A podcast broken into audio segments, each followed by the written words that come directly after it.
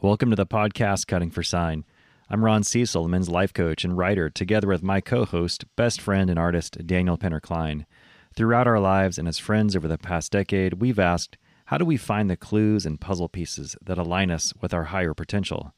Join us as we converse with experts, artists, adventurers, mental health professionals, and fellow deep thinkers as we cut for sign and attune our own potential, mental health, and creativity.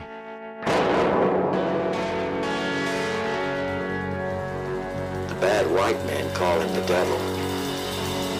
The Yavapai call him eyes like the sky.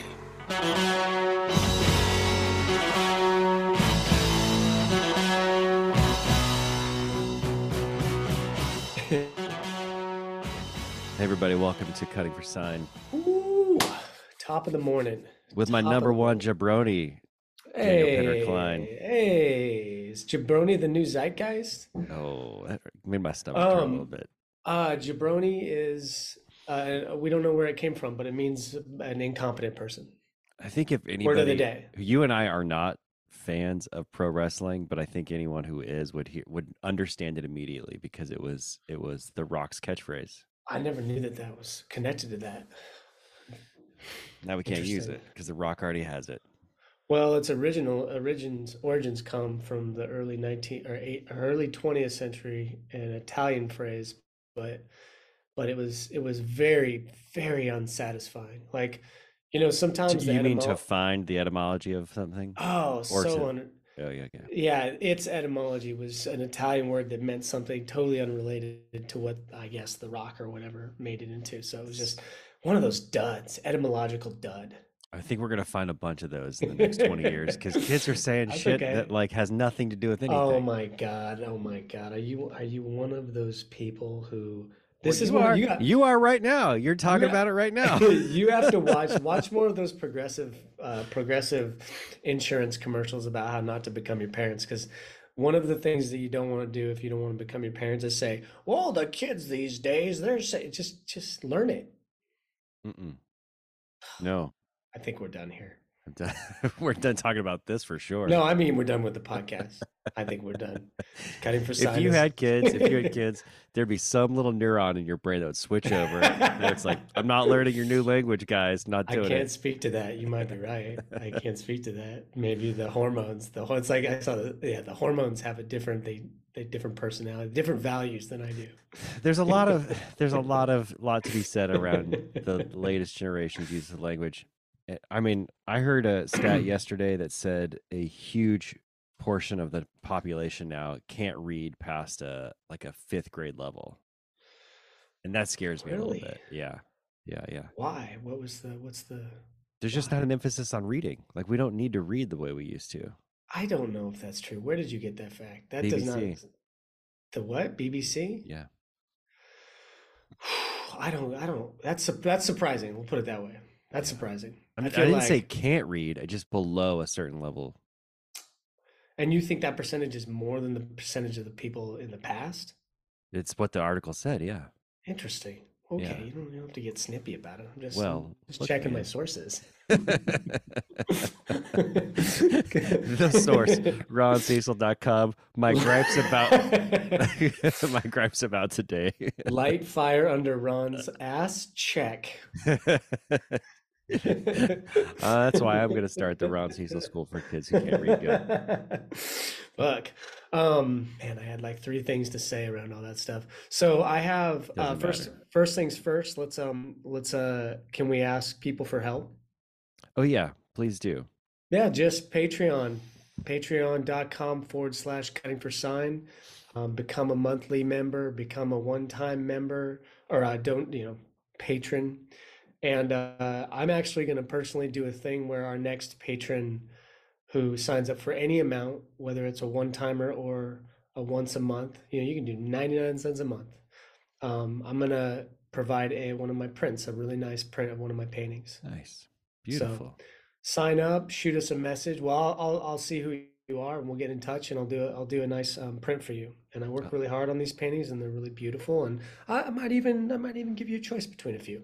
Hmm, that's nice man appreciate. How else doing can that. people support us? Oh, thank you. Yeah, please go to either description on um, uh, not either description, either Spotify or iTunes, and click on the description. And from there, you'll be able to leave a review for our show.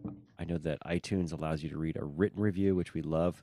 A lot of great ones already on there. Thank you to everybody who's written one. And on Spotify, you can you can leave stars. So please leave us a five star review if you love the show, and you do because you've been sharing these episodes, and that we really appreciate. That's the, the last thing you can do. Just keep sharing these episodes. Yeah, and reach out to us, engage with us, ask a question. Instagram, you can message us through Anchor.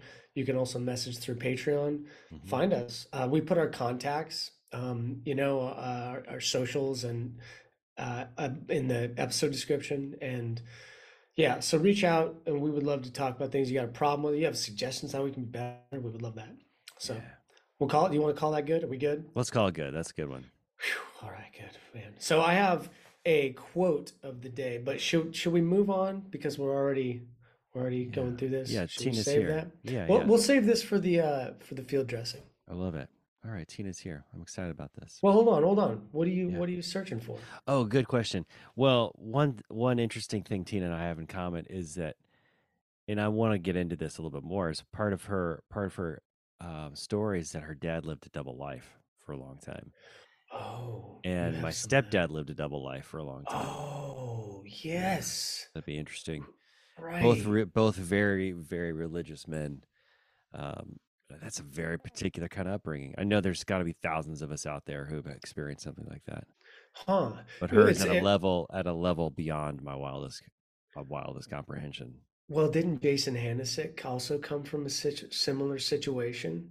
yes he did that's Right? exactly right yep That's one of our other guests. Uh, um, good, good episode. Also, one we recorded twice. Interesting. Yeah, for the BBC. Remember, he was talking. He, he un, un, unintentionally said some things that were not that big of a deal at all.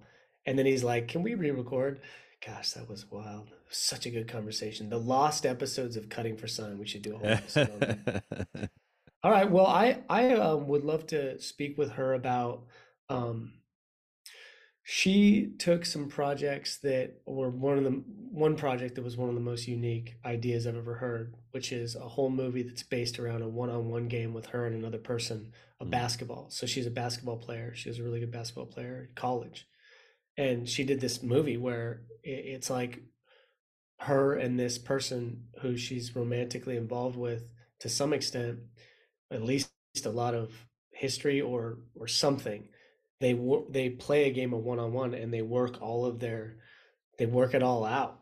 They Mm. explore they experience each other in this through through a one-on-one game of basketball. I think the whole movie takes place in it. Damn. That's so hot i just i just think that yeah it's interesting. cool conversation around yeah that. yeah i saw that. I'm looking forward to that conversation too Tina Alexis Allen, you are an actor, playwright, and author.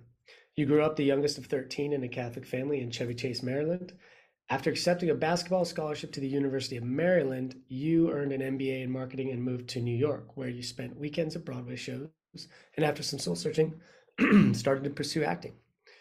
Your breakout role was in the 2016 WGN hit series Outsiders, a clash of cultures drama rooted in the coal mi- in coal mining Kentucky. Now, you are known for playing a diversity of roles and were nominated for a GLAAD Award for your work in The Breakup Notebook. Celebrated acting coach Susan Batson called you a true chameleon. You wrote and performed the critically acclaimed solo show Secrets of Holy Father, in which you played your own father, Sir John, an Englishman who had been knighted by the Pope. The play explores betrayal, redemption, and forgiveness through your father's secretive double life. You are also co founder of Gina Raffaella Jewelry, which turns deconstructed bullets into daring necklaces, rings, and bracelets. The company donates proceeds to nonprofit organizations that stand for peace. Lastly, your book, Hiding Out, a memoir of drugs, deception, and double lives, builds on the story of your play and further unravels the relationship with your formidable father, this time from your point of view. The book hinges on a moment in which a secret you'd harbored for years is revealed to your father that you liked girls. But instead of dragging you to a priest, your father shockingly says he too is gay. Through wild, clandestine escapades, you discover that this is not Sir John's only significant deception. The Washington Post said of your book that you packaged grit and grime into glistening prose and that your twisted mystery is a can't put down read.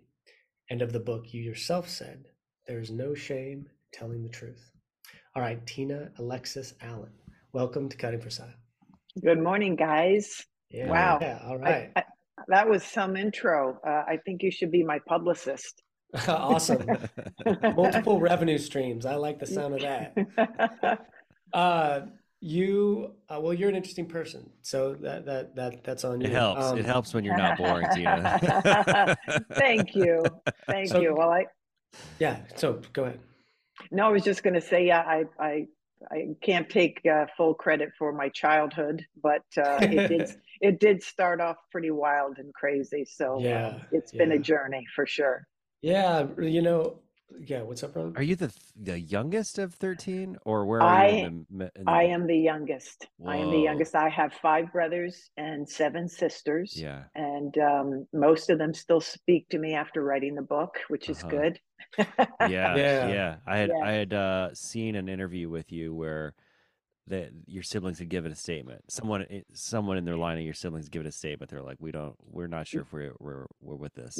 yeah, we're yeah, Oh, exactly, exactly. Yeah, that was actually on Megyn Kelly um, Yeah. at the end of the um, uh, episode or That's the right. interview, and um, and that was fine. You know, I, I we ran out of time. Thankfully, Megyn had um, just continued the interview. It was going Yeah. well, and um, we had we didn't have time at the end, and it was kind of a blessing to not have to comment on that because I felt Yeah. like after seeing the interview, after watching it back, I thought, you know what, it's pretty clear what the truth is here, and I think Sure. we just leave it at that Yeah. since none of the people who um, I had mentioned in the book chose to comment um, when when they reached out. So that's that's usually the answer. Oh, yeah.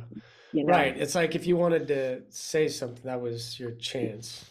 absolutely. If it wasn't true, you wouldn't you step forward. And anyway, it's Yeah. okay, you know, because um, you know, really most of the book, um, everything, almost everything, and they're obviously not the details about the craziness my dad and I were involved in at times, but um, my family knew everything that was in that book. So it Yeah. really wasn't a surprise. Mm. That's factual. And um, Yeah, and it's yeah. it's okay. You know, the the truth always seeks, I think, a higher level. And um, really, the purpose simply of of writing that book for me uh, wasn't that I, I needed to write it or process stuff. It was really Mhm. about giving back and paying it forward because I do feel very much on the other side of, uh, you know, the abuse that happened as a child and all the other stuff that went down. I really feel like I'm in a position now where I can speak of it and to people who may be in that situation and not be as comfortable. You know, uh, one of our guests that came on, who came on recently, um, he was speaking of how part of our brain really does a good job of the beginning of things uh, and the end of things, but the Mm. the story in between, the subjectivity increases dramatically. Um, Yes. you know, and so yes. there's there's probably a bunch of truths out there. Yes, and and and um, to their credit, you know, all of my siblings have a unique story, and I wasn't, I wasn't born when they were having many of their own experiences Right. with my Oh, dad and my mom. Yeah. You know, Yeah. and in in fact, some of my older siblings, um, uh, who I'm very close with, you know, have shared with me many times that you know their experience with my dad. He was a different man, you know, when they were born, Yeah. and after you know a couple decades of Hmm. drinking and and keeping secrets you know you you can evolve uh, into a different person which which i think he did by the time i came along so um but the good news is uh, the, the overall deal with my family is that you know we're we're good and Yeah. and uh, Yeah. and it was a couple years ago and we've we've moved through it for the most part Nice. uh, and yeah yeah it's a lot of love Oh, that's good to hear. That's good to hear. yeah Wh- Yeah. When when in your life did you decide to get sober? Well, um, I'm not actually sober in this, Uh-huh. and I think I say that in the book. I'm not sober in an AA sort of Sure. way. Um, uh, but what I did do, my partner is sober, and actually, it was a combination um, of her being getting sober about 18, 20 years ago. uh, and also just beginning my journey or being in the throes of my journey in terms of healing and coming to terms with um, you know getting on the other side of my relationship with my dad and sorting that all out and he was still drinking he drank you know his whole life till the end and i i just sort of made a um, a decision um, to stop drinking hmm. um, almost I, I would say probably almost 18 years. Yeah. Uh, I have, you know, I have a glass of wine a few times a year. It's nothing, um, you know, just holidays or something. Um, but I'm not officially sober. What I am is emotionally sober. Thankfully, yeah, that's what I was I about to say. You sound very yeah, emotionally sober. yeah, that's why I put it aside. You know, both I was becoming an actor. I was mm-hmm. healing. My partner got sober, and I was like, you know what? I don't need this in my life. I got a lot of catching up to do, mm-hmm. and a mm. lot of sorting out to do. And the and and the alcohol uh, was just making you know an extra layer of fog that I mm-hmm. really didn't need. I know, know, yeah. I've heard Ron speak of emotional emotional sobriety before. Um, how do you just can you describe that for us and your experience of that? Yeah, I think it's really like a rigorous honesty with yourself. That's I good. think it's um, and rigorous rigorous honesty with other people. Um, le- leading a life where you're, you know, in clear communication to the best of your ability. Um, you know, cleaning up when you make mistakes. That feels like very mm-hmm. emotionally sober because we all make mistakes. We all say things, do things. I do certainly, and um, and yet I have a barometer now where I know, oh, that wasn't right, and I I go back and clean that up. And I think a quick cleanup of things is pretty much a sign of emotional sobriety, and okay. and I think also a willingness to keep growing yeah. because it's never done. You know. When would you say you like it's not like you got emotionally sober one day. Yeah. You know? Yeah. What does an, an, emotional bender look like, you know, back, back when had it? Yeah. Um, so do you mean like when did I feel uh, yeah. I was getting um, yeah, that's a good question. Um, I don't, you know, I don't, I don't know that there was a day, but I do remember one thing, which is kind of interesting. Back to the the drinking stuff, I do remember because you know we were all in our twenties and thirties once, um, I remember when I stopped drinking, you know, socially and all the rest. Um, I remember realizing like Sundays were amazing. yeah, like having a good like, solid Sunday with not yeah, like there wasn't a kind of draggy and then mm. finding my way to brunch, or it was like wake up clear, ready yeah. to go, lots mm. of options where eh, you know i don't need a hamburger i don't need to head out to brunch with friends you know to keep going and you know mm. that sort of stuff um, and i'd say you know in the last i'd say 10 years i've felt pretty free hmm. yeah Beautiful. that kind of it kind of speaks to me because I've noticed in the last couple of years how much if I take too much of a substance, and I don't have any substance problems, but yeah. I'll still, and I won't even say I never regret how much I eh, indulge in something because I don't, it's not out of hand. But I do notice when I lose a quarter of a day or half of a day or a whole day. And right. I'm like, I'm like, like even this last weekend, I just had this great night. Went wine tasting with a friend, with a group of friends, and then had this really fun, meaningful party, and and you know it was fine. But I lost like half a day just recovering. You know. Yes. And I was like, yes. fuck. I think my goals don't match how much time I'm losing. You know, yeah. on mm-hmm. even yeah. if it's once a week. You know what I mean? Absolutely. And and when you were then the next day, but I guess my question would be back to you, did you feel uh like you were beating yourself up about it or just more like an aha like, yeah, maybe I want to make a different choice? Yeah, I don't really beat myself up in a pro That's well, good other people would say that say would disagree. I do have people say like, "Man, you're hard on yourself," and I'm like, "Really? I don't feel it. I'm being nice." Yeah. um, but uh, generally, no. Uh, it's more of just a a nice, gentle guide. That's beautiful. Tina, That's Daniel beautiful. doesn't deal with the religious guilt and shame that those. are Are you Catholic too? Uh, you know, funny, funny you should ask. I'm almost Catholic. I okay. I grew up uh I grew up evangelical. Oh, uh, oh, wow. And It's the- similar. yeah. yeah, and by the way, I also had a a stepfather who was basically a father figure because he was in my life for so long, who also led a double life. Wow. and and for for um like 14 years married to my mom Um, really? He- and did you find out, or did it No, just I come out didn't. later? it came Uh-huh. out later uh, Right. but it made complete sense he was he was uh, a big fan of uh, broadway musicals and, like huge fan huge fan and once my mother was like you know he was gay i was like oh my god of course he was yes, yeah, a little, a little too happy with my fair lady. but he he he grew up very religious in the south and in um um What choice did he have?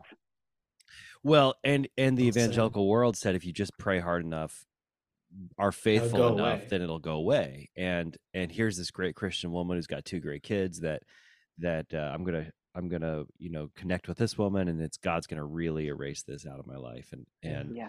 seven years into their marriage, he he he cracked and and couldn't do it anymore, and and started this uh, double life, Wow. and and I I lost contact with him. He he unfortunately I think cracked emotionally because of this and got abusive with my mom uh, Mm. towards the end. And like verbally or physically? no, he beat her up. He beat Oh, her up. Wow. Jesus. And Yeah.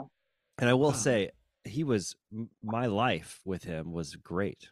He was a Mm. good stepdad to me. Very loving, very generous, very kind. Yeah. Uh, always there to wi- willing to take me places, do things for me. Like he's a good guy to me. Um, Yeah. So I don't I don't have a, a an experience with him that was bad at all.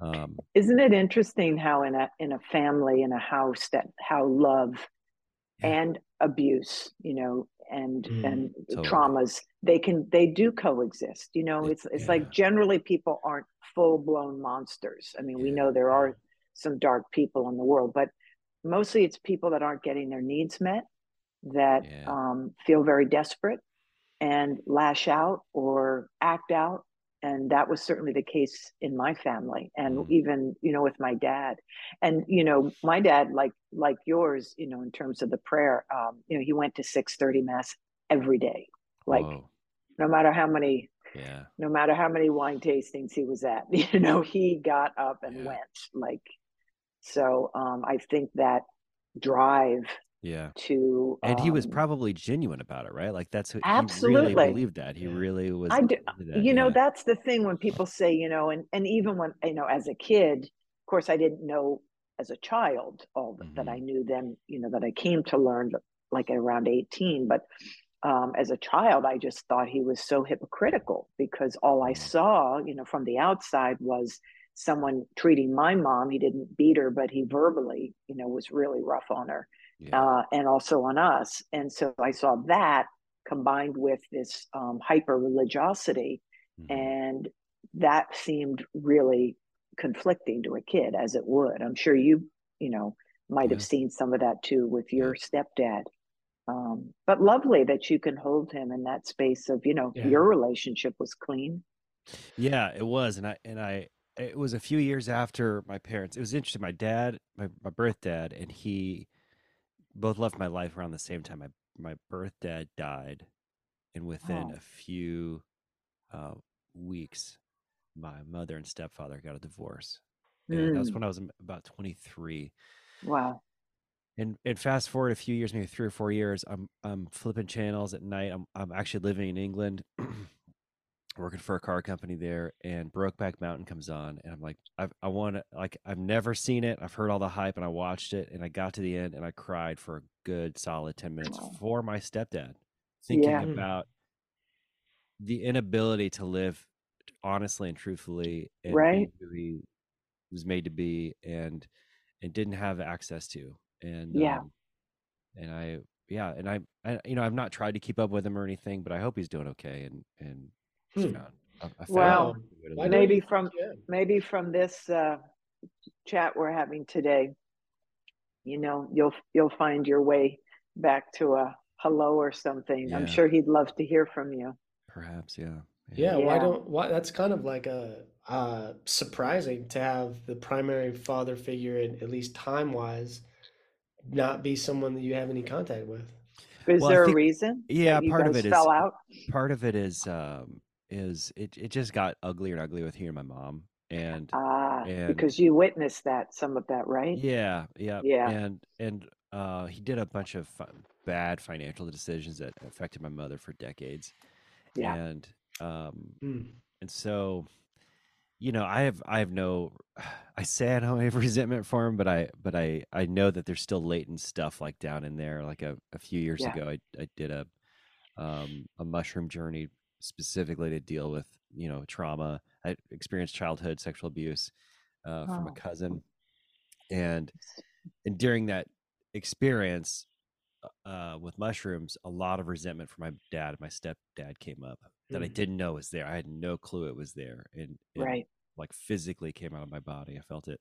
Mm, So I don't know. Maybe maybe he and I will, you know, one day say hello. I've I've tried to look him up online a few times and have not been able to find him. I think that's been Mm. another another Mm. deal that I've and I've not really scratched too hard. I've not like really dug into like. Yeah. I'm sure if I paid a few bucks, I could find him right away. But Right. yeah, exactly. yeah, You know, um, uh, speaking of, um, you know, the abuse part of things, um, if you if you feel comfortable to to share Yeah. that, I'm I'm I'm in the process of um, uh, developing a, uh script that I'm Mm. going to direct and also act in. It's it's a mother son story. Mm. Um, he's in his twenties, but it's essentially a male Me Too story Mm. uh, set in Hollywood.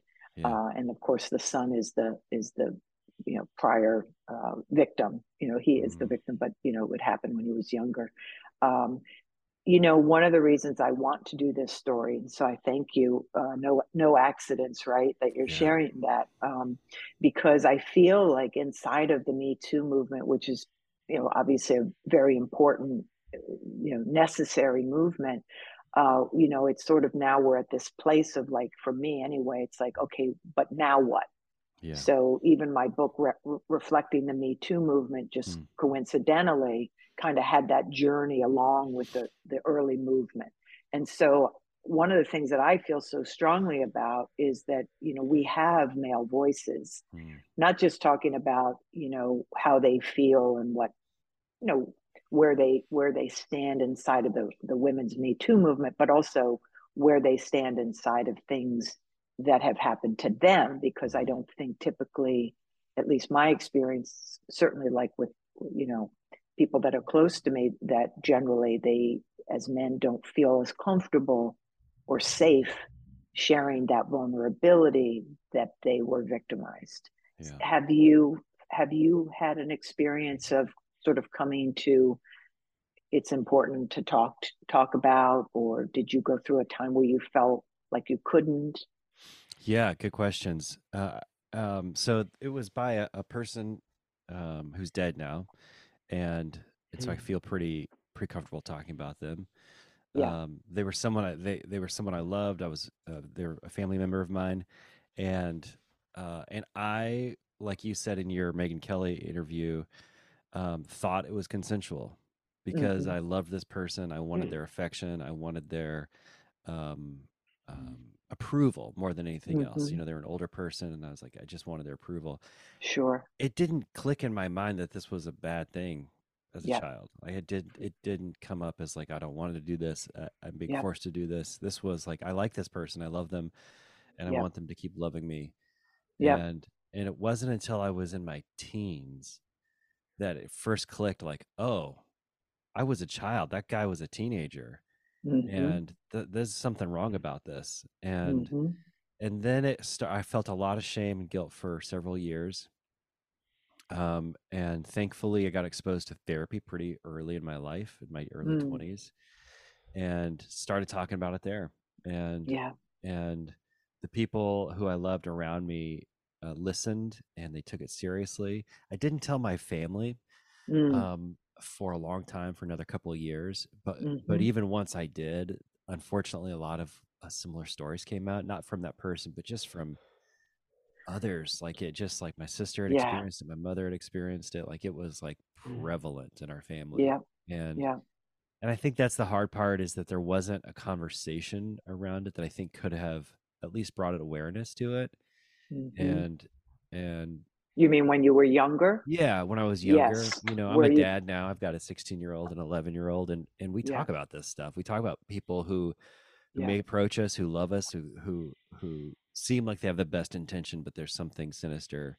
kind of going on Mhm. underneath, and and and I wonder how much could have been avoided. But to to your question, yeah, there was a period of shame and and guilt, and now there isn't. Mhm. Yeah. and I don't even Sounds like you know the guy who who who my guess is that probably happened to him sure. he was a teenager you know so Yeah. his his faculties weren't fully online yet and not to give him an excuse at all but Of But- course. but i don't i'm not like angry at him and, and Yeah. i don't feel like this person ruined my life or Yeah. those things but um but i think you know i think i've heard you mention being sexualized at a young age is a strange experience it's Yeah. you know it gives you a different perspective of reality Yeah. that may not Yeah. our brains probably aren't ready for yet for right Yeah. Yeah. Absolutely. Well, you know, I was just sharing with somebody recently um, how who had read my book, and we were having a conversation about it, and uh, we were specifically talking about uh, the teacher story. So, in addition to my brothers, uh, two of my brothers, there's my seventh grade teacher. So um, there was a wide age difference. Obviously, she was in her mid twenties, maybe twenty seven ish. Um, I said to this person, you know, what's interesting is that I never felt like a kid. Like by Mhm. the, you know, I always, well, I, I don't know if I felt like a kid. I always thought, even at that young age, like I always saw myself as like 18. So even as I Mhm. got older or 19, or because I was operating in this older world with her, I just saw myself as that. So, like you, I love this person. I Mhm. uh, thought you know was consensual. Uh, yes, I was absolutely seduced, but at the same time, I was you know sort of ripe for hey, uh, please pay attention to me. I mean, and not just that. Probably I demand you pay attention to me. I am a desperate child. That was all true, um, but this idea that you wake up like you did when you were in your teens and you went, wait a second, this seems a little weird. Interesting it happened in your teens when you were his age, because that's what happened to me. When I turned about 27, 28, Hmm. was the first time that I saw it as a problem. Like it took me that long. Like I would tell people, like in my early 20s, like I'm sure over a couple drinks, like, hey, yeah, yeah, I'm so mature. You know, I had this relationship and, you know, and I'm sure I was just holding on to, I, I had to be special for that to happen. Yeah. And then at 27, 28, I'm like looking at an 11 year old, like, not in a million years would I go there. Like, how could Mhm. that happen? That that's a kid. That's like a child. I was that. Yeah. I looked like that because in my mind, you know, I was you were I, older I was a grown yeah. up. yeah Yeah. with that person do you think part of the reason they did that was because they weren't allowed to to be gay and and you know have their own Mm. life Well, you know, interestingly, I think that is part of it. I Mm. think, uh, you know, she taught at a Catholic school. She lived, uh, she still lived at home. Mm. I think there was an emotional immaturity looking back on it now for whatever reason. Yeah. Did it happen to her? Um, she was a person who was adopted, um, never, you know, so there, there were, there was probably a lot of operating things. But I think living in small town Chevy Chase, which is a very conservative, and certainly back then even more so, um, she was not going to be out. So even, you know, I don't, I don't know hundred percent, but definitely she was in the closet, and she was, she did eventually, as as my book describes, um, you know, be, get into a relationship with uh, women her own age, and Mhm. had had a relationship before me with a woman her own age, but it was all secret. So I think it's about this insidious secret bubble that a lot of gay people had to live in. And so everything's a little, sometimes gets a little, sh- can get a little shady yeah um, because you're hiding and you're, you know, everything's a bit sub- subversive. I'm going to ask you uh, a question that might be a little uncomfortable so just give me like a i can't do this Oh, if it gets uh, if it gets uncomfortable That'll be interesting if that happens. It doesn't usually happen to me, but i don't think it I- will i, don't I like the setup. It's good. Yeah. Uh, having come from a religious upbringing like you did, spe- specifically with Catholicism, and then the experience you had with your dad, uh, who was Yeah. living a double life, and and you had a double life a little bit as well. Sure. Do you find it tempting to lie? Does it, do you ever do you ever have this like guttural, unconscious, like I should just lie about this to make everyone more comfortable? Well, not too much anymore, but I will say that it was kind of second nature for a lot of my life because, um, first of all, be, becoming an actor, um, which I didn't do till till a little later in life.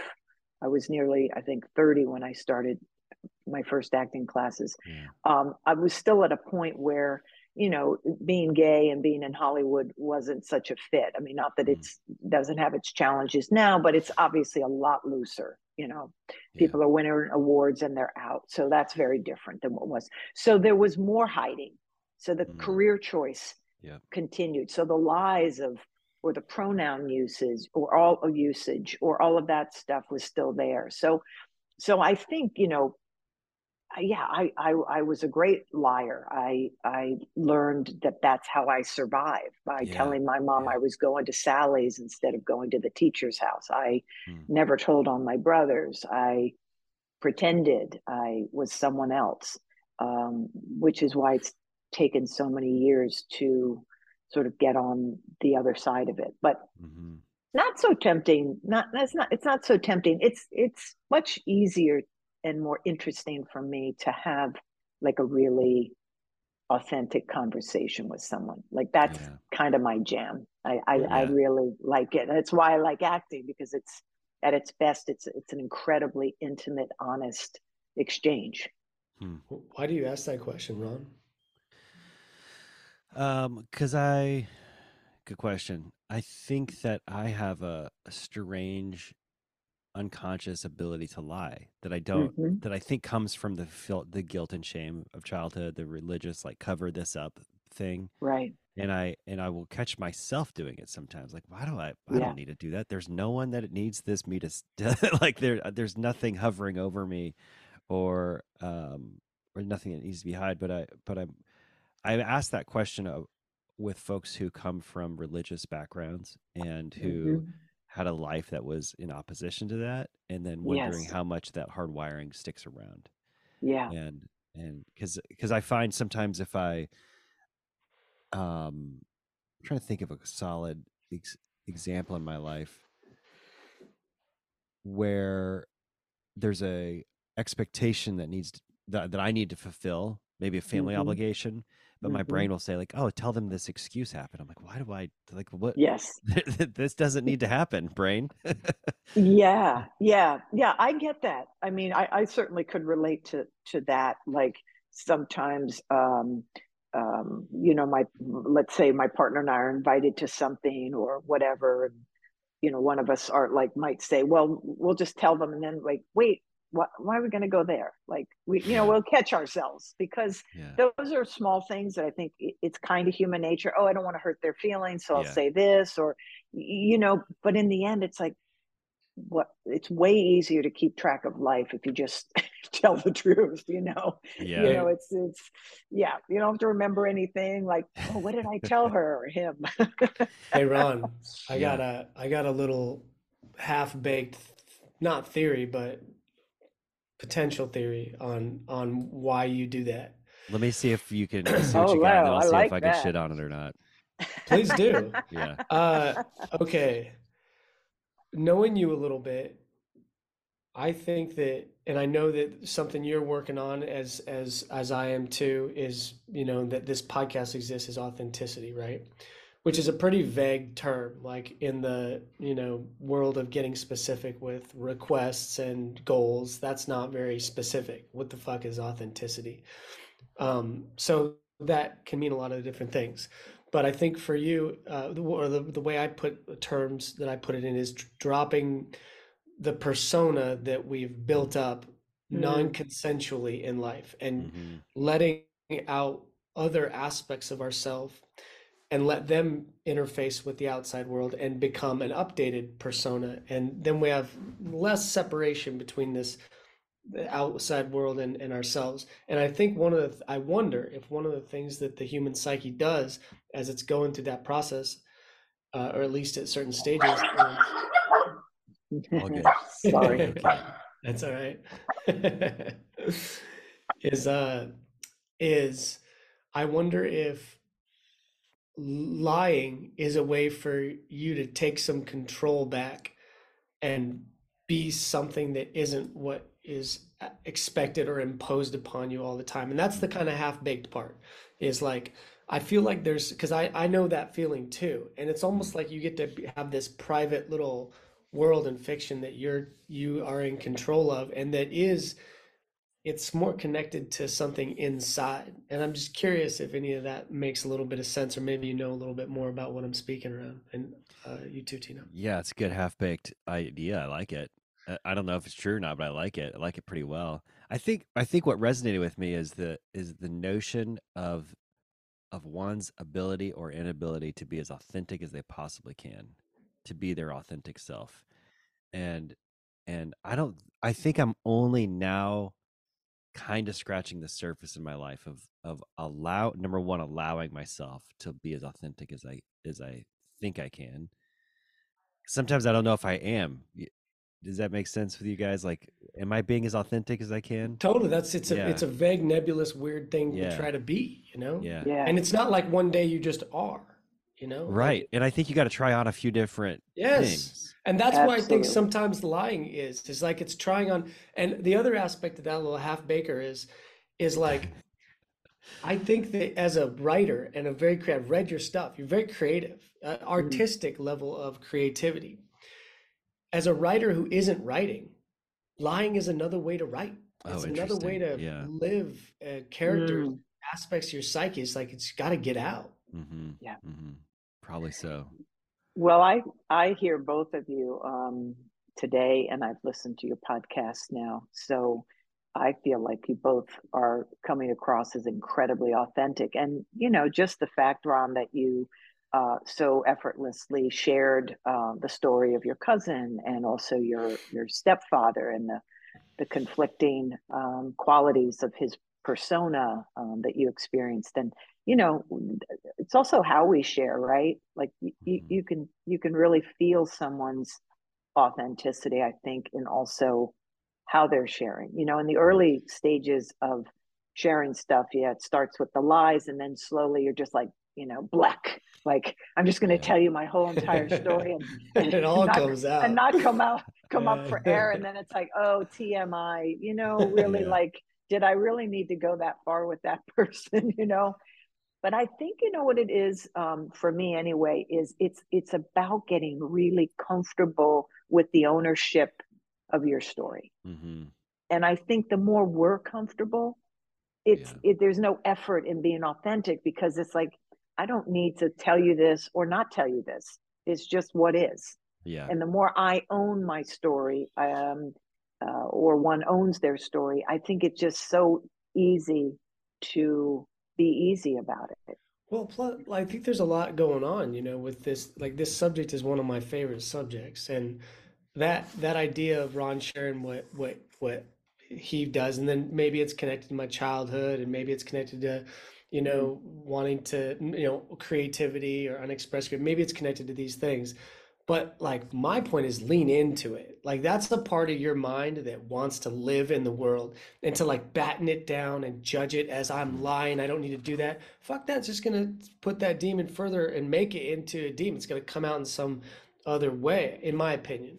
Yeah. And so like cause because Ron did this one thing one time. There was a great example of his ability to lie and be calm about it in a very innocent way.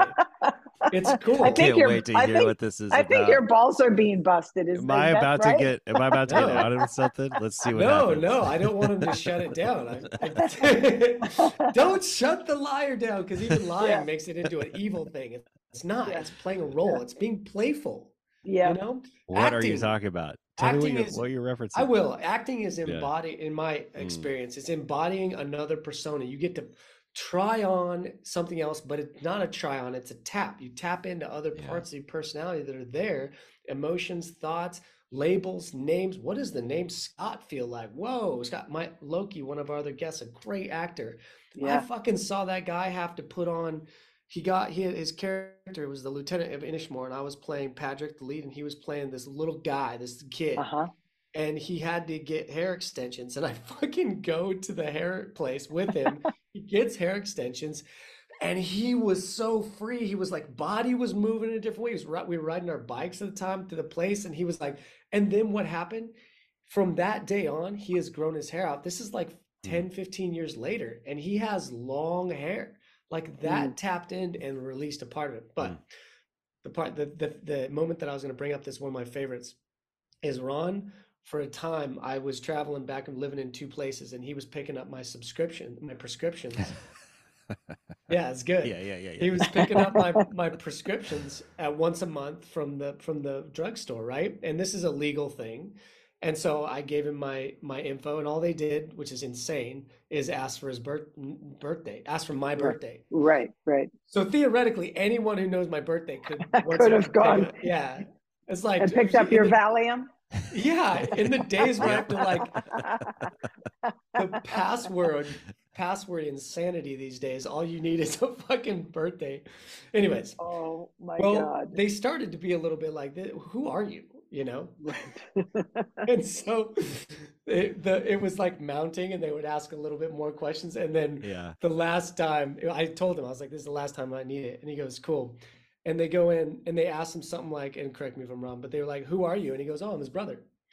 And like so naturally and easy, and he got off on it. He liked it. it was fun. that, am I right? Is that how that went down? Yeah, yeah, yeah, yeah. Like I every time I knew, every time I went, I knew I had a limited amount of, of tries.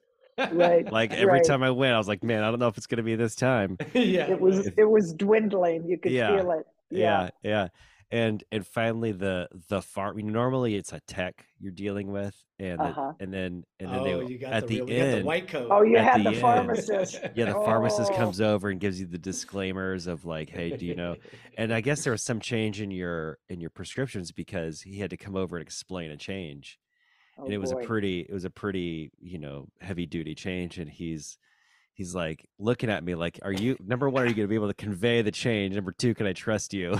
Number three do you have the authority to to, to hear or experience any of these things? Three strong uh, i just I'm, went I'm nuclear. a, i went nuclear. i'm having a flashback to um, Dopesick which oh there was some rough scenes with that uh, pharmacist. My god.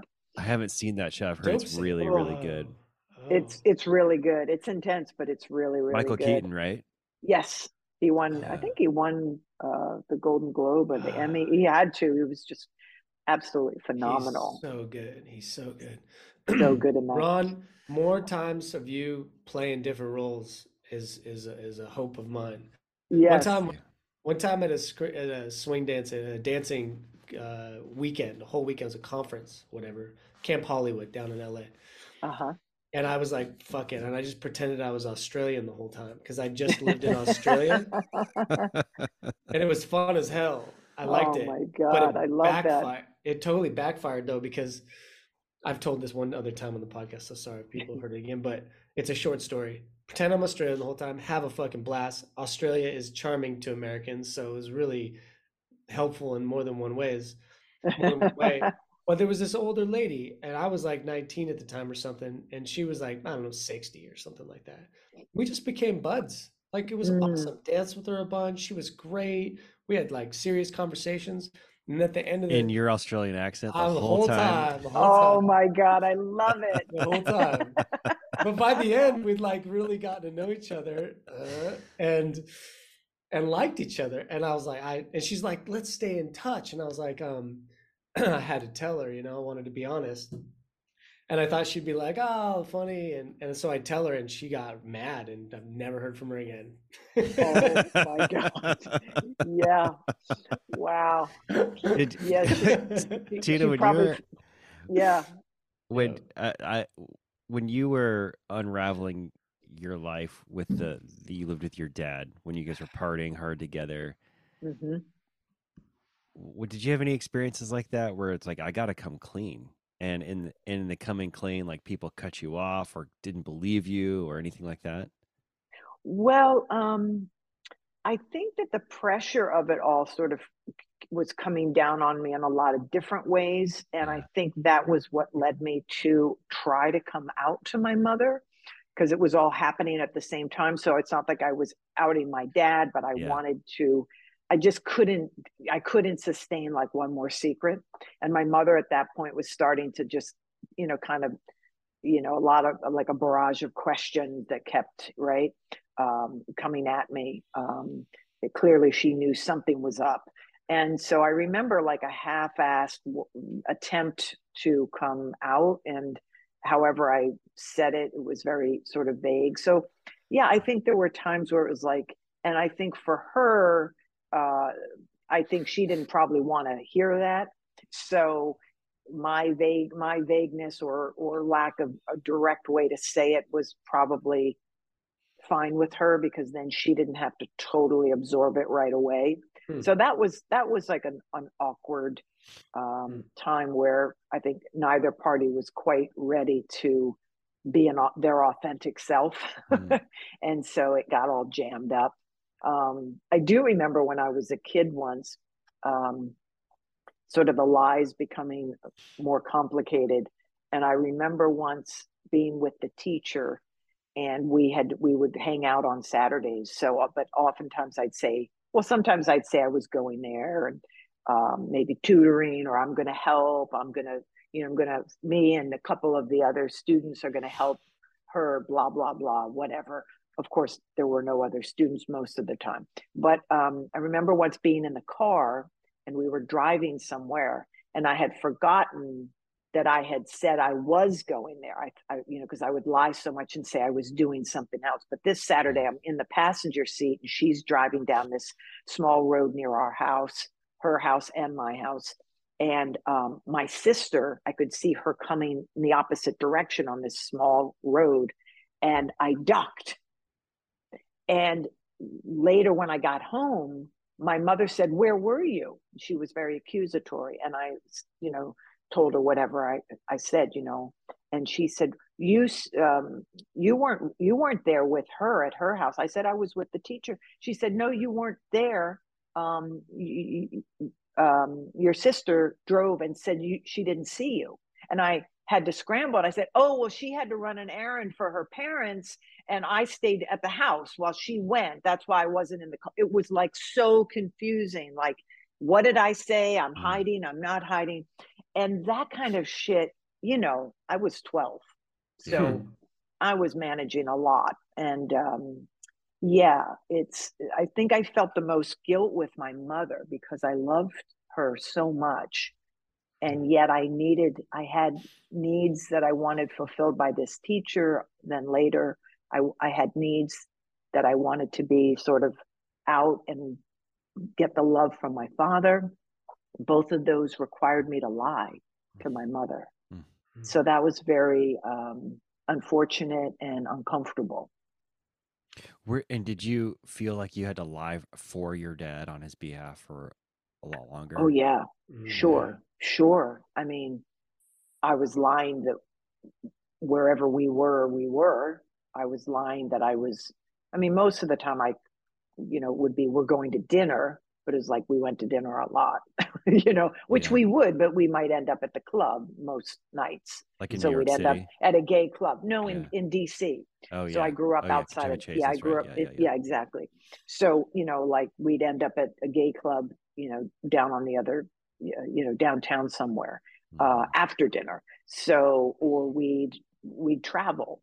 And so I couldn't tell my siblings the whole truth, but they were very sort of getting weird and suspicious like why, you know, oh, you're the chosen one now. Thankfully Mhm. that was my dad, well, thankfully, but it was my dad's nature to kind of get on a kick of you're my favorite now or you're the chosen Mhm. one for various reasons. So a lot of us experience that. Mine just happened to go on for years. And so it was like, what? What's going on? Oh, you're dad's favorite or, Mm. you know. So yeah, there was a lot of a lot of lying and discomfort Gosh, the that. the more you uh, that we speak about this, uh, the title "Hiding Out" is fucking perfect. What a great Right? title, you Yeah. know? Like Hopefully, we're going to make it into a movie soon. I thought you said yeah. that. Uh, well, last time I heard, or heard TV last, series. Yeah, is it going to be? Yes. Okay. Cool. Yeah, we um, yeah, we've we've it's been optioned a couple times, and oh, we've yeah. gone down the TV series path um, primarily, but we're starting to sort of consider it as a feature just because of what's happening with TV now. It's kind of very much slowed down. A lot of things are getting canceled, and mm. Um, you know, just wondering how much space there is. So it may it might just be easier and faster as a feature. So either do way, you, do you see yourself uh, participating in the writing of, of either? Yeah, option? yeah. I have um, thus far like written um, the the treatment um, I've written a sample pilot as as a series, so all that mm-hmm. stuff. I but I would very much need and want um, a showrunner. Um, yeah. If it was going to be moved forward as t- as a TV series, obviously I haven't showrun a, sh- a show before, so um, I would love to co-show run and learn, you know, uh, that. But I would love to just co-write. And as far as the feature goes, um, similarly, if there was a writer director um, that wanted to take it on. Uh, I mm-hmm. imagine they they if it was the direct, they'd probably want to write it, and um, and if there was space for me to co-write it, I would like to do that. Yeah. And uh, uh, what kind of uh, we we usually don't do an hour. You know, we got to go a little bit further. This feels a little yeah. bit short. Uh, That's but... okay. I have a few more minutes. It's okay. The dog's quiet. She well, may I... be have just eaten a roll of toilet paper. I have no idea. She's very quiet. The dog is dead. No, just kidding. yeah. Um, yeah. I'm curious, like just in general, through acting and through being in a partnership and through like having a little puppy, living life, you're taking a lot on. What is what's an area of your life that's kind of challenging and and fresh, freshly challenging, or or is up on, is on the table? Um, that's a good question. I'm I'm uh, thinking about my next book, which I think will be um, uh, fiction, and so that that feels challenging. I'm kind of mm. sketching that out.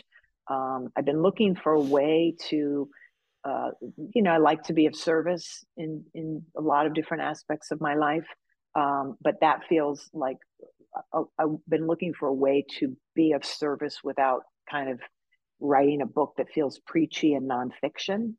So um, I think I have finally found a way recently with an idea where I can tell a story, uh, stay with what I know, which is mm-hmm. what they always say with writing, right? So I figure if I'm going to write a novel, uh, I need to be in the world and in things that I know. And I found so anyway, that's going to be an interesting thing. Um, and um, what else? Um, I think directing would be the other um, sort of challenge and what's up for me. Um, uh, I have directed uh, theater and I've directed um, uh, a short film, but I'm gonna I'm gonna direct this Me Too uh, this male Me Too mm. story, mm-hmm. and and I think that's that's going to be challenge. I want to also use it, not just you know go down the festival you know, hopefully streaming path with it, but I'd also like to use it as a tool, like a vehicle to get out there and have more conversations with men. So mm-hmm. today's kind of this incredibly synchronistic uh, mm-hmm. gift today that I mm-hmm. I you you guys asked me to be on the show and and obviously you're both men and we've had this the conversation. So um, yeah, let, I feel like that's going to be interesting.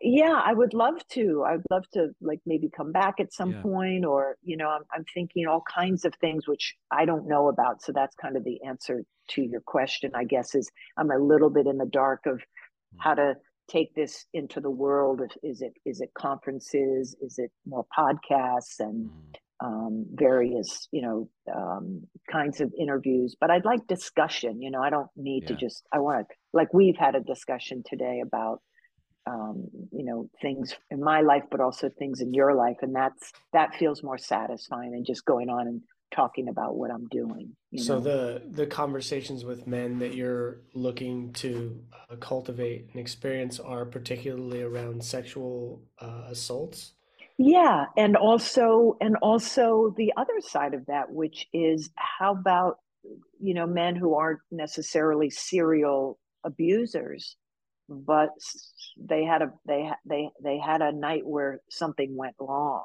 and they went wrong um, oh man i would love to talk about that you know and what and where are they with that that's and such I know a cool there's, conversation yeah yeah i mean look i'm not interested in you know necessarily at this moment talking to someone like harvey weinstein that has sort yeah. of this ser- yeah. serial nature i'm not a therapist i'm i but i am capable of being open hearted yeah. and capable of forgiveness. Um, uh, you know, I invited my my brothers to come on Megyn Kelly with me for a reason, mm. uh, and that was for us to be authentic, loving. I already had forgiven, um, and and help other people by being easy about it, by being mm-hmm. authentic about it, by being real about it, because you know just keeping it down and dirty and and some sort of subversive yeah. secret isn't helping anyone and it already happened so we can't go back so what can we do to help mm-hmm. that's well, kind of where i'm at with it opening up that conversation um the you know to not to totally harshly gender it but in general the man, male side of of gray area extreme being rape and sexual assault experiences in that discussion of consent and when consent breaks down yep. and the de- many different mind frames we can be in where we're no longer consenting and how that relates to other crimes you know where mm-hmm. it doesn't matter if you've consent like you did it i don't care if you were drunk or if you were inebriated this happened it's yep. your fault you know i think that that discussion is a scary discussion yep. it's a charged discussion yeah and there's uh, centuries, maybe eons, you know, maybe all of our past as humans of emotion and experience that comes uh, out through that discussion. And sure, that's pretty brave to and really generous uh, in a person in your position to invite that discussion. Yeah. Well, thank you. Um, yeah, I, I just I just feel like it's important because if we both, you know, yeah both meaning both sides of whatever that situation is dig our heels in mm-hmm. um, nothing's really going to move or change yeah. Yeah. and uh, i think people have to know that they're not being um, judged harshly on both sides before they're going to come to the table so i think more opportunities to say hey there's something neutral i directed a play called extremities which um, uh, it was a play written gosh probably back in the 70s uh, it's basically a guy who comes into um, uh, a woman's home. She has roommates, but they're not there. Anyway, Farrah Fawcett uh, had played that on, in the in the film version, and so it's very charged. Uh, in the end, she turns the tables on him and sort of tortures him, and so it starts out she mm. gets tortured and then he gets tortured. Anyway, the good thing about directing that was that what we really focused on was the talkbacks afterwards. So we had a lot of experts come in, we had mm. all kinds of people come in after the play, not every night, but certain nights, and um, and that was such a good conversation. I remember one night a guy raised his hand and he's just like, I don't really get it. I mean, I don't really see what the problem is. And and I thought, you know, that guy felt safe enough to say that. Yeah. He was, you know, of a certain age that he was brought up where yeah. that was okay to not bad, but just in general, whatever we were yeah. speaking of. Like, you know, now I don't know. I don't know what to do. Like, I can't touch a woman or I can't open the door for her. And, you know, that thing that's come come out you know more than mm-hmm. once since this me too thing and so i thought well he feels safe enough to say that if he doesn't he's just going to be that but now he's been given a little bit of space where he felt safe enough to tell the truth and then we got to say well this is why hmm. this is actually yeah. why that doesn't work for us anymore that's really that's that's cool uh thing to recognize you know because I think that there's, I've noticed in some of these discussions that there is a tendency to be really harsh on people and an inability at times, or to some extent, to recognize who's your friend and ally and who's not, you know, eh, or, or the extent to which one person might or might not be. And one experience I had was like, I value uh, recognizing when someone might go by a different pronoun. And if there's any curiosity about that, I just ask, you know? Yeah. And without fail, people say, thank you for asking. Even Mhm. when it's like, no, I don't have another pronoun. And I'll ask, and my sensitivity to that is getting to where I'll ask more and more because Yeah. sometimes people don't appear to be a person that would have a different pronoun, but you kind of Right. sense they might anyways. And that's Yeah. true. And people, Yeah. and I've been surprised many times.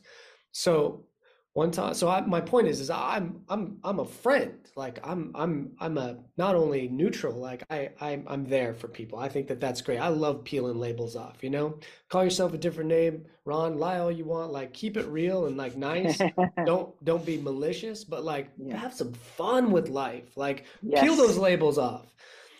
So this one time I was hanging out with a friend and they were gender neutral and but I kept forgetting. I don't know, I was just like on one, you know, and I just like three times in a row in a matter of 10 minutes, I just like forgot and I caught myself every time. And their friend like ripped into me and I was looking at them and I was like, I am not like the person who's catching themselves and apologizing is not someone that you need to be yelling at. You know what I mean? Yep. And I was just like, that is one of the problems there. Is just fucking recognize when someone is trying, you know? Yeah. And you I recognize that that guy was trying, you know? That Yeah. was cool. Yeah. Um, you know, it, it the thing I think the key to everything um, that you were just saying in terms of that level of reaction and anger is that for me, my experience is that most of the time, the people that are reacting with that heat haven't taken full ownership of their story, like we were talking about earlier. Mm. That they're not, in a way, um, fluid, if you will, with their story. And so you're still the problem. And I've got to fight Mm. you because you're the problem that I Good haven't call. really processed. Yeah, like Um, I I mean, it's never voice. about us. Exactly. Yeah. It, Yeah. it- you know, you represent what what what I haven't resolved. Yeah. That happened to me not that long ago where I was uh, opened the door going into a public place and allowed some people co- to come through and a and a woman walked up to the door and she looked at me she goes really Thanks. is this what's happening Because you were holding the door. yeah yeah and See, i go that's just like I'm sorry, that's just like stupid. i know and i was It's like would you would you like to go in and she just like begrudgingly walked through the door It's like I'm not holding the door open for just women. I hold the door open for everyone. yeah yeah i was like who there was a group of people behind me they were gonna get the door open for them yeah. The funny, a funny little Yeah. moment though. I love it. I think the some sketch comedy uh, dr- group put a fine point on this, which was awesome. Is Uh-huh. that that length of distance where it's just awkward, too awkward to wait for the other person. But if you don't, like, if it's no, know, Oh, like yeah, you're either yeah. like that. that Yes, distance where it's like you're either good. slamming the door in front of them or you're standing there for too long. I fucking love that moment. Yes, that's brilliant. That's brilliant. No, you know, courtesy and kindness. Um, you know that that that needs to. You know, you know the difference. I don't perceive you. Oh yeah, I hadn't thought about that at holding the all until door, you we t- know? started having this conversation again. Yeah, Yeah, yeah. Um, but that's okay. You know, she's she's working through what she's working through. we all are. We're all doing the best we can with what we Yeah. got. I think. Absolutely. Don't, Tina, don't call her a sheep without like she might f- be listening. That's right. It could it could be it could be some gender neutral thing that I And I- I'm not aware of. I and I don't I I say jokes like that with a good heart. Like I love again, I just want to make it totally clear. It's one of the reasons I I wanted to speak with you today, um, and just have some time with you is because you the uh, the first thing I saw you in when after uh, when we started chatting and I Yeah. started like courting, you know, you as a guest here is that was a weird way to put that. Um, is when you, you did a little, I don't know it was an audition or what, but it was like five minutes of you being fucking wasted.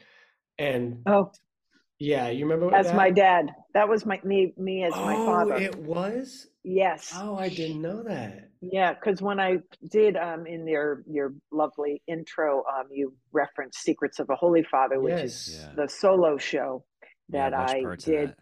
Playing my dad. So that was just him. And so uh, this, when the pandemic happened, I started uh, of course, jumping out of my skin like the rest of it. And I thought, I'm going to bring Sir John back. That's my it. Yeah, uh, because it wasn't yeah. on a stage. That's why I was like, what? Yes, if I it- just started, yeah, just playing around with him also um, having um, sometimes a positive message that he wanted to get through. And then sometimes he'd fall off the wagon and not really be able to put any message together. Well, So what was was Yeah. what was funny about that is I didn't really know who you were at the time. Again, that was me like, oh, I can't remember if it was, oh, I would like to pitch this person or oh, they just Yeah. said yes. But Yeah. I didn't really know who you were, and I pitched so many people, and so I fucking go to that, and I didn't know you were an actor. You're like, is it a guy or girl? or- no, I just thought that you were someone who was falling off the wagon and like telling everybody, Oh, that's so funny. We're like, Did you think I was a This is a her Britney Spears woman? moment. No, like when everyone's like, were- "What the fuck is happening?" no, I'm sorry, I thought you were. You thought I was a woman just but uh, you dressed had in a long hair, you know. Yeah, I Yeah, mean, yeah. Well, of you were also on like, so I was like, fucking, who knows what this person's gonna be wearing? But for a good couple minutes, I was like, is this? And then I was like, oh, it's an actor. Thank God. Oh. Also, Oh. bummer because I really wanted to have the crazy person on the podcast. No, I just. Yeah. Well, you know what? If you ever want me to come back, if you want Sir John on for an hour, we could have a totally That's and I I won't and I won't break character, so you have to have him completely. Right. I, I, So Sir- you you guys think about that. I You feel can like go I've to my Sir John. Instagram. Yeah, you probably Oh have. Well, if you go to my Instagram, I'm fixing my bra strap. I love it right on camera. Who Mhm. cares? That's authentic. yeah, yeah. Um, Wow. So yeah. Anyway, but you can you can see more of Sir John on those silly clips on my Instagram. Well, But he's uh, pretty profound. He's got a lot of good stuff to say too. No, when I'm, he's if, if, drunk. if if Ron is gonna kibosh the you as Sir John episode, I didn't say I'm- that. Hey, I'm why do you gonna- think? Why do you think I said that? Then I'm gonna start my own podcast. Ron, Ron, would you be down with that? I would love Because I'd love to do hear sa- that. about St. John's escapades and his, and all his wisdom. Saint John. Ooh, Sir John. Yeah. saint. Yeah, yeah. Yes, sir. Yeah, he was he was he was knighted by the Pope. Uh, so he's not an English sir from the Queen, but he's a he's a Christian sir. Um, but anyway, yes, I'm game for that. I'll I will not have my dog around because I won't want any distractions. I see if I can rent a church or something. We'll do it. it. We'll do it. We'll do it from the confessional. So before, yes, now we're talking. Ooh, and then and then maybe we can craft like a Ronald, one of his like alter egos that's just busting, trying to get out. I'll be like, Yes, yes. Ron, I want Yes. no truth out of you. This entire thing, all lies, which will just be another Yeah. version. Yeah. Uh, So T- just so just so I'm Yeah. clear, I just want to clarify this. So when you watched that, you thought it was just a woman falling off the wagon dressing as a man? okay, I'm I'm a dumb Good question. Sometimes. That's no, a good no, question. just just just asking. I didn't recognize that you were dressed like a man. I- I don't. Oh, I oh, okay. I think I had a tie on, but maybe maybe that one I I mean, in retrospect, it's silly that I wouldn't have, but that never crossed my mind. because you were just in, engaged in how drunk I was. Well, and if a person's you were selling drunk, it. You were selling it. they're shooting from the hip. Maybe they like to dress in a tie. I don't know. yes, exactly. Yeah. Oh my God, that's so funny. Before eh, we All right. Before we lose you, can I can I share my Versace pants story real quick? Oh yeah, please. Okay, so right before Tina came on, I complimented uh, her on her shirt, and she said it's Versace. I dressed up for you guys, which was awesome. Thank you. And I have a Versace pants story that I don't want to build it up too much, but it's pretty cool and unique. So I was over at a good friend's house, this couple uh, having uh, Saturday night uh, cocktails and dinner. Great, Uh-huh. some great people. This is the winemaker who I was wine tasting with. Uh, so, long story short, I had a Halloween uh, party that I was so excited, like I got invited to the part, the party, you know. And um, I'm at their house. The party's the next night, and then I get a message saying, "See you at the party in an hour." I have my days wrong. The party started in an hour. I didn't. Have, I didn't have a costume, so my friend's wife, like, fucking jumps up. She goes, "Come to my closet," and I wear uh, women's clothes very well. Like they fit me. Yeah, yeah. And so uh, I'm, she goes, I have these pants. And I'm like, man, I'm so like specific about the ways clothes fit me. Yeah. And, and I, it doesn't, it doesn't, there's no exception with costumes. Like I still want it to fit good. So, cause I want to feel good. Yeah. And so I was like, these pants are never gonna fit. And they were cool. You drank your drink earlier. They look like your straw. You have a badass straw in Oh, your drink. Oh yeah. Yeah, they look like that. They're like that. And she That's goes, they're cool. Versace. These are five hundred dollar pants. I was like, oh shit. And she's about to give them to me to go out, and I'm like, they're never gonna fit. They fit like Cinderella's shoe. Oh my God. They were made for me, and they felt great, and they looked great. And the reason, she, and she goes, actually, I bought them, and I re- regretted buying them because they didn't really fit me. And I was like, oh my god. And she goes, how about we you you buy them? Do you want to buy them? And I was like, these are out of my my league right now. Like financially, that would be irresponsible to pay five hundred dollars for a pair of pants. She goes, I'll cut you a deal. And I go, okay. So I took them and I said, let me think about it. Went to the Halloween party, had a great time, kept hang on for a while, maybe wore them around the house one time. I was like, yeah, I think I'm going to do this. She cuts me a deal. And then I go, I just can't do it, even with the deal. And I'm going to, and I take her back, go to her house again to give them back. And she goes, well, how about, you know, I'm an artist, a painter. And she goes, how about I commission a piece for you and we'll do a trade? And I was like, Oh, great. And so we cut this deal where she would pay me half the money uh, for the painting, and I would the rest would be the the pants. pants. amazing! I'm so psyched. And then now I'm doing a dance performance. They're perfect for the dance performance because they're kind of got an African theme to them. And I, these are these are my pants. yeah. And then this is the kicker of the story. Is the end of the story. I go to her house like a week or two ago. This pants saga has been going on for more than a year, and they've gone back back and forth between us. And I go, "Hey, I wanted to check in about that painting and uh, close this deal. This summer, I've got some openings to do some commission work." And she goes, "She goes, what do you mean?" And she didn't remember the deal. And so we went all the way back to square one, and these Oh, pants no. are still need to be negotiated. It's been like a year Oh, and a half. Dude, was Oh she my drinking a lot or something? Would yeah, I was gonna had you the say, deal? was, Yeah, I, was she, uh, I in was, a yeah, John moment? I was. She's not a bad at all. Yes, we were drinking, but it's she's. I never have a red flag. She's a naturopathic doctor. Like we have a Yeah. great time, Yeah. but it drove. It was not her fault. It was my fault because it's a fucking something I've learned more than once. You never broker commission deals in your cups, and if you do, you follow up the next day with the details. Yeah, yeah. Isn't that the truth? Yeah, that's Oh, so true. man. Yep. By the way, that's such a great shirt you have on. this one. Yeah, Oh, I got it yesterday. Thank you. that's very cool. Appreciate that. Well, it's Yeah. been so nice to spend some time. So with you. You're great.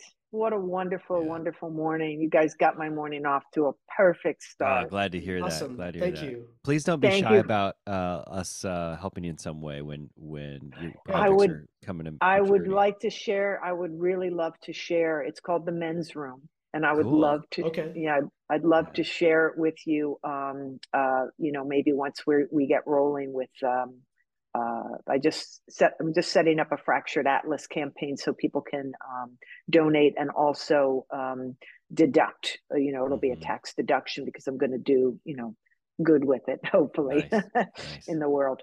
Um, but as soon as you know the project's made, I'll just keep you up to speed as we're moving Nice. through and figure out if there's a way to to get that word out. But yeah, Very that would be lovely. I wish there was a way for you to sign my uh, audiobook of of uh, your of hiding out. um, Oh, thank you for getting it and thank Yeah. you for listening. Yeah, I so Yeah. enjoyed um, recording that. I have to say it was people had told me uh, had never recorded an audiobook, but people said obviously it was my own, but um, Yeah. and that made it easier. But they said you're going to be so tired and it's really exhausting, and I had such a lovely time. Nice. It was so simple. had to stop a few times. A couple tears did roll. It Uh, surprised me at a couple moments. But overall, um, it's, there's something nice about saying your stuff out loud, as we've Yeah, already bet. talked about today, Yeah. right? Yeah. Just say it. Just say it. Yeah. Next time we see you, it'll you'll be uh, Sir John. Really looking Yes, forward to that. I would love to do that. Probably I the best idea that's ever been said on this podcast. I Okay, fucking, I'm in love with this idea. Okay, good. Well, check, check out the Instagram if you haven't a little more, and you can always Okay. watch um, me on stage as him too. I Uh, took in I'm- about 15 minutes of the play, so Oh, I you know, saw. I know Okay. who we're talking to. Yeah, Okay, good. that's why I'm Good, good, good. excited. Okay, good, good. Yeah, he's a handful. And if you could Okay. come wasted and then sober up, as That's what I, you know. I was already thinking that. five Really? minutes ago. I said, "How am I gonna?" Because I don't want to be drunk the whole time. So, but I want. Okay, I'm gonna come drunk, and then I'll have more wisdom as the interview Oh, goes as I sober. So that's our. That's our. Love hope. it. That's clear. Yeah, Tina, this Yeah. is really fun. Thank you so much. Right. yeah. Uh, and one Tina, last Alexis, thing: be Allen. Prepared. Be prepared to be hit on. I just want to warn you. Oh, I'm used to it. I'm used to it. I'm- Okay. I'm the guy wearing the $500 skin tight Versace pants. Like I, yes. I know what that feels like. I have been hit on by men exponentially more than women in my life. yes. Good. I'm All right. glad you're both primed. Thank Yeah. you again.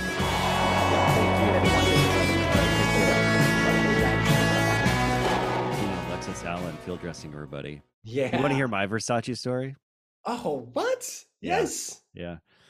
Um, in my early 20s, I worked for uh, a family of billionaires, a billionaire family, and mid 20s. Family mid-twenties. of billionaires like Liz Lang. And they they like to uh, yacht, go yachting. to yacht. Nice. and they and they rented this big yacht, a mega yacht, like a there was mega not mega yacht where they serve mega pints of red wine. Johnny Yeah, Depp reference. there was I think twelve guests, and we all had these very very nice rooms on this big boat.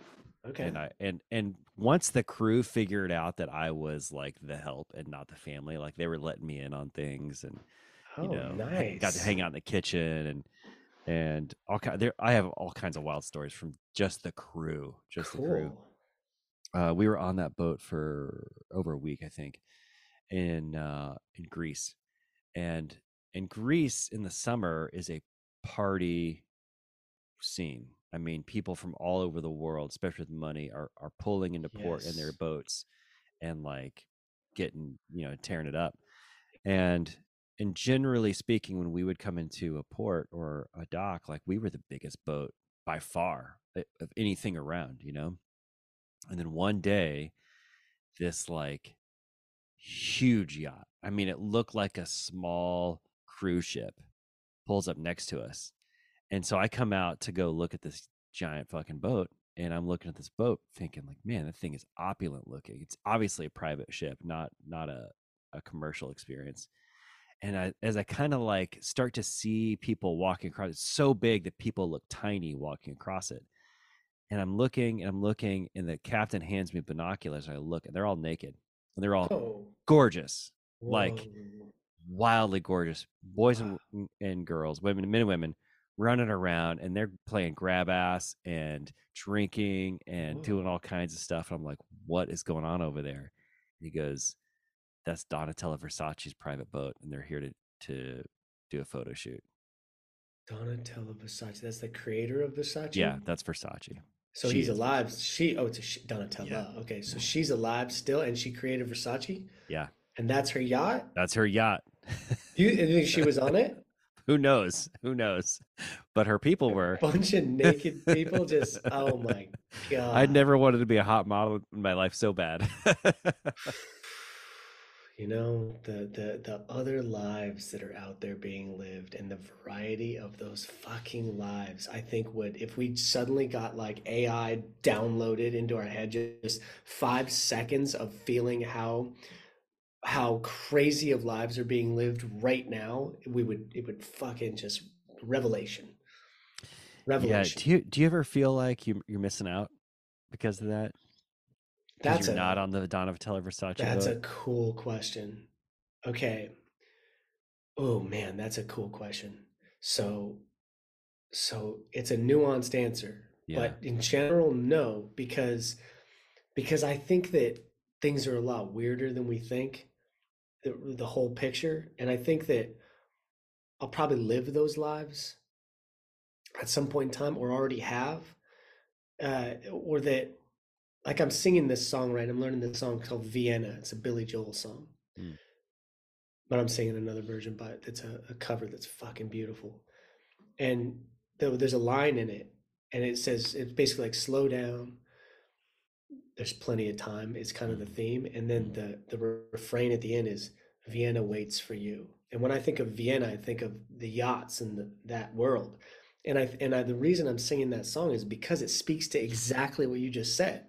Is like, I don't think there's any rush to get any of those lives, to experience any experiences out there that are not who I am right now. And there's another line in that song that, that basically says, Don't be too big for yourself right now. It's all coming.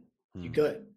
And that speaks to me what I would say, I guess, spiritually, because because I, I really don't, man. I feel like I wouldn't trade my life for anybody's because I'm on my path, and that path leads to all destinations. Yeah.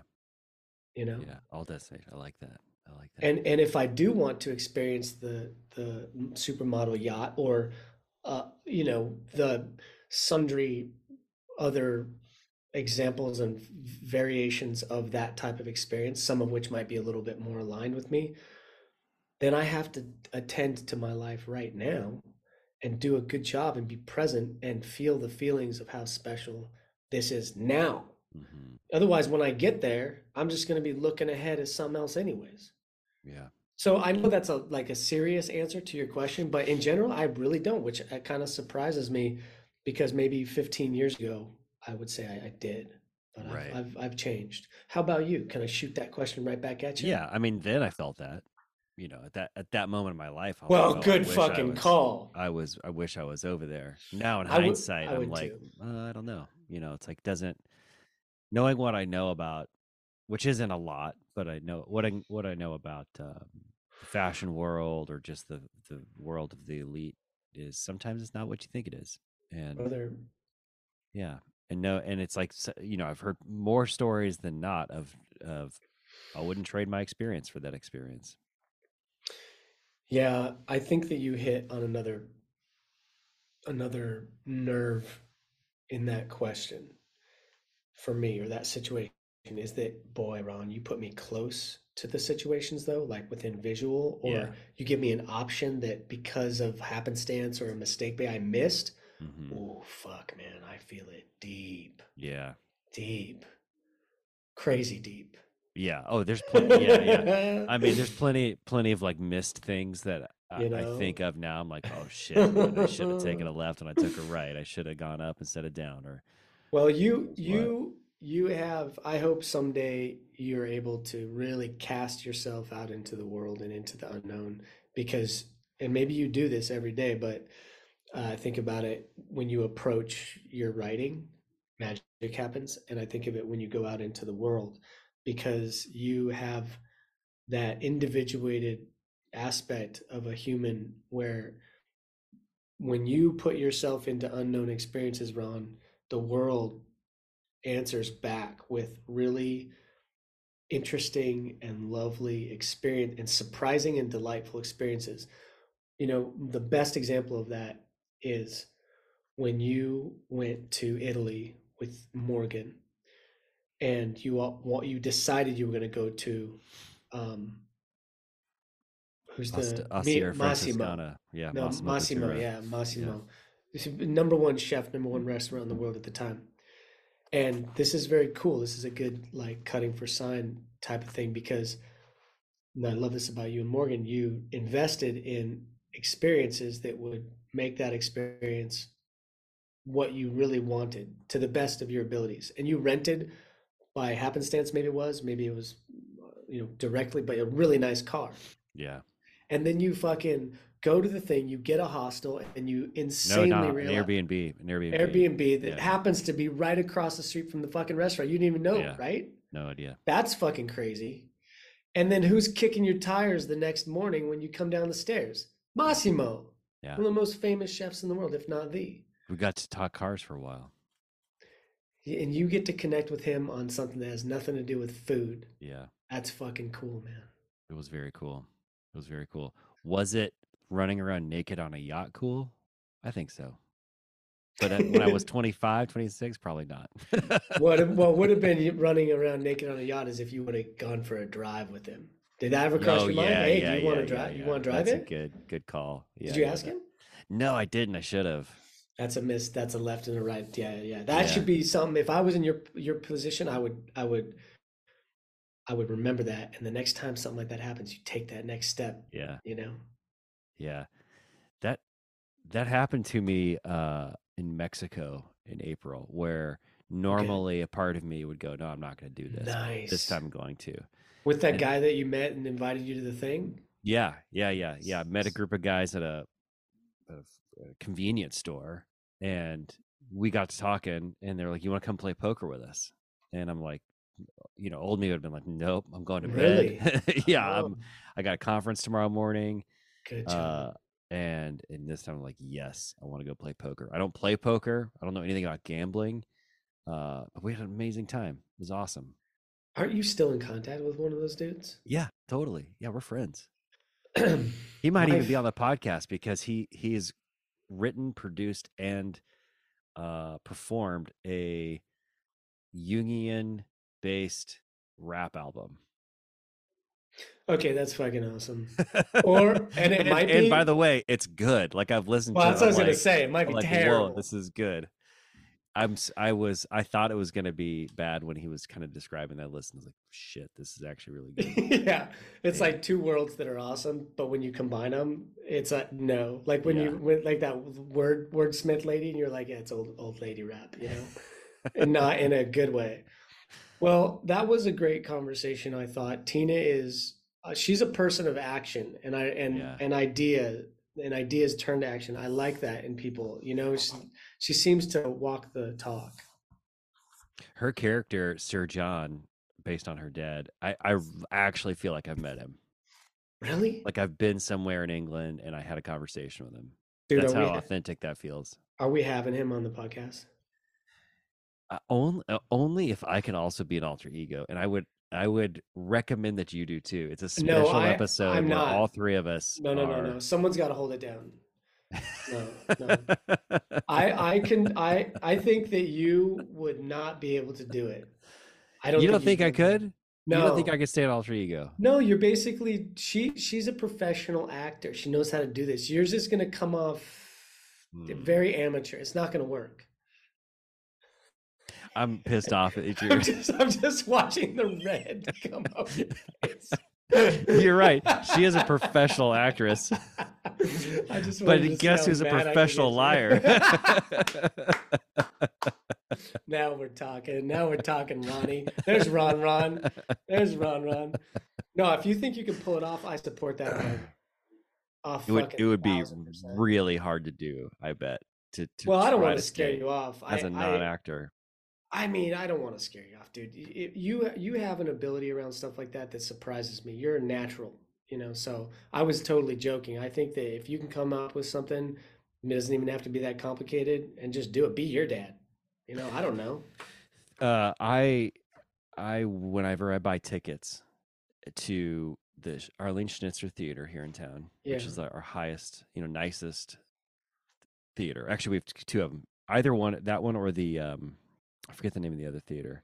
Whenever I buy tickets, it asks for um, uh, a title, Mister, Ms., Mrs., hmm whatever, and you can write anything.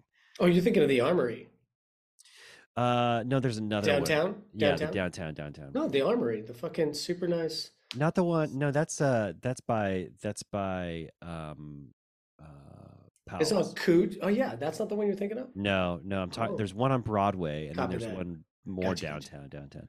Anyway, uh, where where Morgan and I saw um, uh, Yeah. Moulin Rouge the other day. Yes. My title when I go see performing arts is Lord. So when I show up, I'm Lord Ronald Benson Cecil II, and I fucking love the call, but the the will call reading my title to me. They ask me, Lord Ronald. I go, yes. And Okay. How about this? here, here you are. How about this? They'll say it. They say Lord Ronald. Oh yeah, yeah, yeah. That's awesome. See, that's great. I love that. That's a good, healthy lie. That's a good. That's good. Now, man, come on sometime and, and or maybe we can do it just privately. Practice, practice your your alter ego. I fucking love that. Okay. But Sounds that that Tina episode is going to be. I might have to have a glass of wine or something, man, because that's going to be nerve. I'm going to be so nervous. Her Sir John is an intense uh yeah, fella. yeah, yeah. And and just knowing that we're playing, you know, it's it, it brings out this little kid in me that's like doesn't really know how to live in the world, you know, and Yeah. I just it, that's going to be so healing for for me. I don't know not to make it too weird, but it is. Yeah. Do you have an alter ego that you'd like to bring? Fuck, man, I wouldn't know. The Australian, the Irish. Your Irish accent's pretty good. Oh, I do want to do Russian. So uh, we could be Russian. We could be Ru- you Russian. I will come Russian. Hmm. I will be Russian person. I drink my vodka. I be Russian. I discover what Russian Daniel like. Vodka. Very Vodka. nice. Vodka. Yeah, I'll do that. Australian, or I could do Australian. Probably be a little bit more of a dick, but I don't know. Maybe it'll feel good. It's plausible hearing uh hearing your Australian accent. It's plausible. Uh, Dude, what did the lady say? What did she say when you were like, "Hey, I'm not Australian"? I can't remember. I think I, I think I uh, oversold it a little bit by saying she was pissed. I just remember it being an awkward moment and not what I expected. Like she was really disappointed. Did Yeah. you did you guys have any more relations than dancing? Was that part of her pain? Well, you guys had an experience beyond I appreciate you thinking I could be so mature as to be a 19 year old getting together with a 60 year old, Yeah. but that was not within my wheelhouse. No, it was not a, it was not an attractive attraction thing, a sexual thing. It was just, I just liked her. She was cool. Yeah. All right, my man. All right, Well, dude. Get get to uh Thanks your- for thanks your for bringing all that pain up. Happy to. Happy to. I love you. Love you too, man. See you later.